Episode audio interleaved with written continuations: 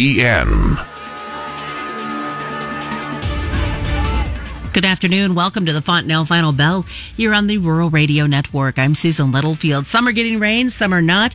Some are saying the crop is done. Others are just hoping that some of this rain that has come through is going to help them move forward. Lots of factors and a lot of outside market influences still affecting the way we saw the trade today. Another big drop in the soybeans. It was just red all the way across the screen. And you flip to the other side. The hogs were lower, but cattle actually turned themselves around for a Tuesday. So some good things happening for them. We're going to get all the details on what's been focused on this trade today with Mike Zuzolo. Mike is with Global Commodity Analytics, and we got to start out with the soybean market uh, because Mike, it took a another big drop again today. Outside market influences, weather. What seems to be the biggest factor right now for the beans? I think it was relying a lot upon the weather here in the last week or two, Susan. I think we can remember at the end of July a lot of the traders talking about the August uh, El Nino and the fact that we were going to have a hot, dry August. And it seemed to me that that really perked up the soybean trader in particular and kind of left the corn trader uh, maybe left out of the mix a little bit. And I think that's why the corn and the wheat kind of continued to trade with one another uh, heading into this last week's report by USDA. And so I think the, the beans have gone from having almost everything on their side, whether it's the Brazilian currency, whether it's crude oil, whether it's the vegetable oil market over in Malaysia and Indonesia, um, whether it's the weather and, and the, the long-term maps and forecasts. And now that's all kind of, and China demand as well. And that's all kind of, I think, closing in on the soybeans now where we're at a point where it's kind of make or break here. Are those things going to hang around and support this market or not? Because we have rallied this market. I mean, before the report came out, we've taken it uh, up about three dollars a bushel in a very short period of time from from the lows. And I just think the USDA report, coupled with the crop conditions, coupled with the weather, um, were the primary features to why the soybeans have turned into maybe the leader to the downside. And I think we see that especially in that soybean spread. We were trading, you know, over two dollars a bushel in August beans minus September beans. Now we're trading about 70 cents a bushel roughly in September beans, which is now lead month versus November beans. And I think I'd put that at the feet of the USDA report as well. We just didn't see an old crop carryover reduction, and then we saw the new crop yield increase.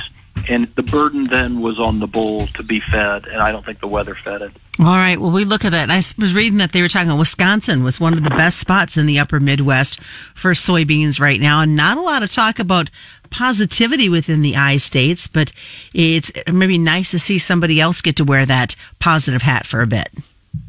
Yeah, and I think this is where it goes back to the crop conditions. I mean, I wouldn't have argued with the USDA at all by um, taking down the corn yield like they did and leaving the bean yield alone until next month. But they raised the bean yield, and I think that was really an extra feature to the market. And it really, I think, unfortunately, if the wheat and the corn can't come back, and that's really the hallmark of the short-term analysis and recommendations for me with the clients and subscribers I work with. If the fundamentals in the corn and the wheat can't give the bean support here and stop the bleeding, if you will, then I think we really have to start looking at a 2008 or 2012 type sell-off where you could have a very rapid sell-off of several, you know, two, three dollars a bushel, um, like we did in 2008 in particular, and even to a lesser degree in 2012. Because I think one thing that I don't think anybody really wants to address right now that we have to address is the relationship with China and the economy of China. If, if there is one thing out there that I think really could turn the funds negative,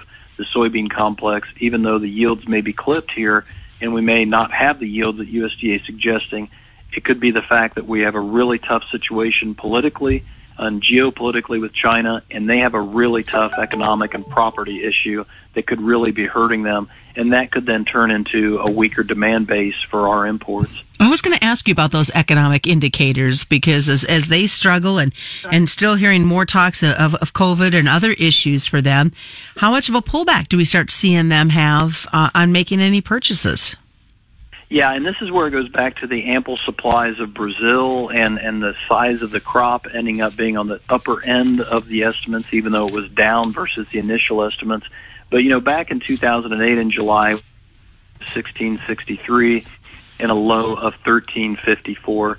By the time we got to September, we had a high of 1490 and a low of 1039. And I think when you look at the U.S. ending stocks of 245 million bushels, a stocks to use ratio of almost five and you look at the world ending stocks of 101 million uh, metric tons and a stocks to use ratio of almost 27 percent, you can't exclude the idea that $11 beans is closer to the right price than 14 or 15 if you can't start talking about yield reductions and you can't start talking about China buying more. But the fact that we've seen such a drop over the last couple of days in the beans, does that give us a little bit more advantage um, as we look at the relationship with South America? Because they keep saying they've got the opportunity at least till September. Yeah, that's a really good point, and I think this is where I, I would like the corn and the wheat to come in and support us here in the short term to get us to maybe the middle or end of September when we should start to pick up more business from China. Um, Gulf beans, as of today's close, the United States, Gulf of Mexico, around $580 a ton.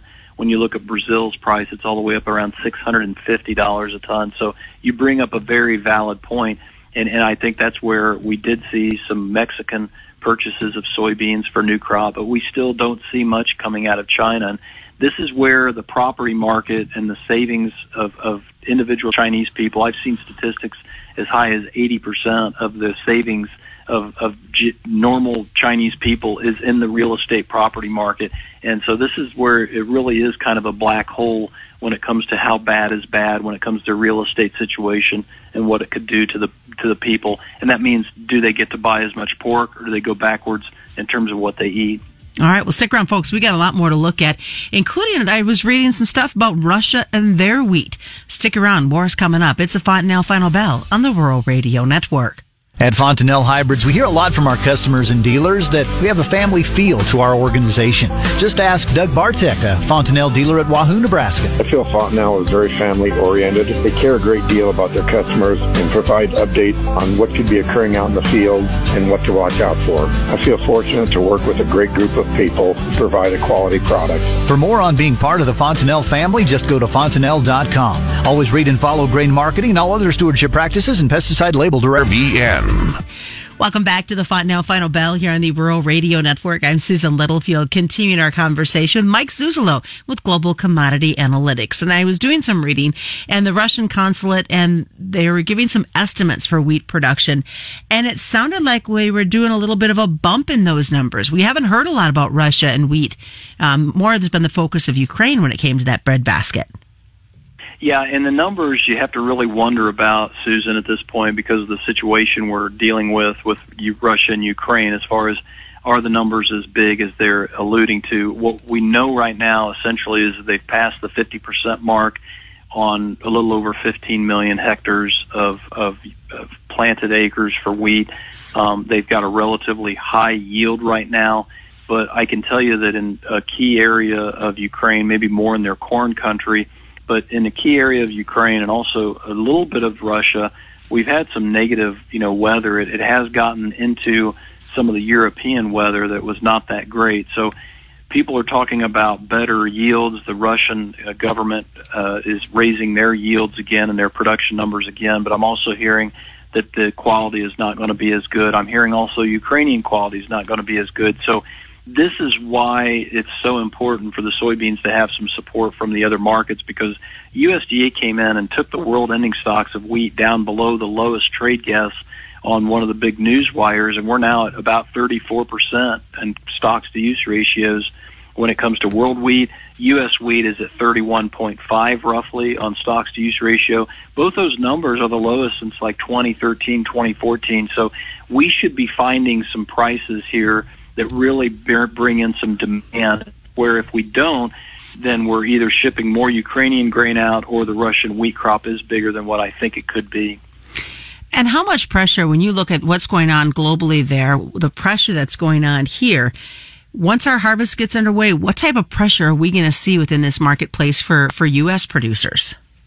Yeah, I think this is one of those years where I think the harvest pressure and the downside will be put in before we actually get into the fields. And I think that this kind of works in the mindset that the, the grains don't come in and salvage this market and bring us back up. and, and they don't provide the support I need, then the soybeans lead us lower into the September report, essentially, or roughly speaking. And so by the time we actually get into the fields, they've uh, already assumed a bigger yield. They've already assumed weaker demand from China.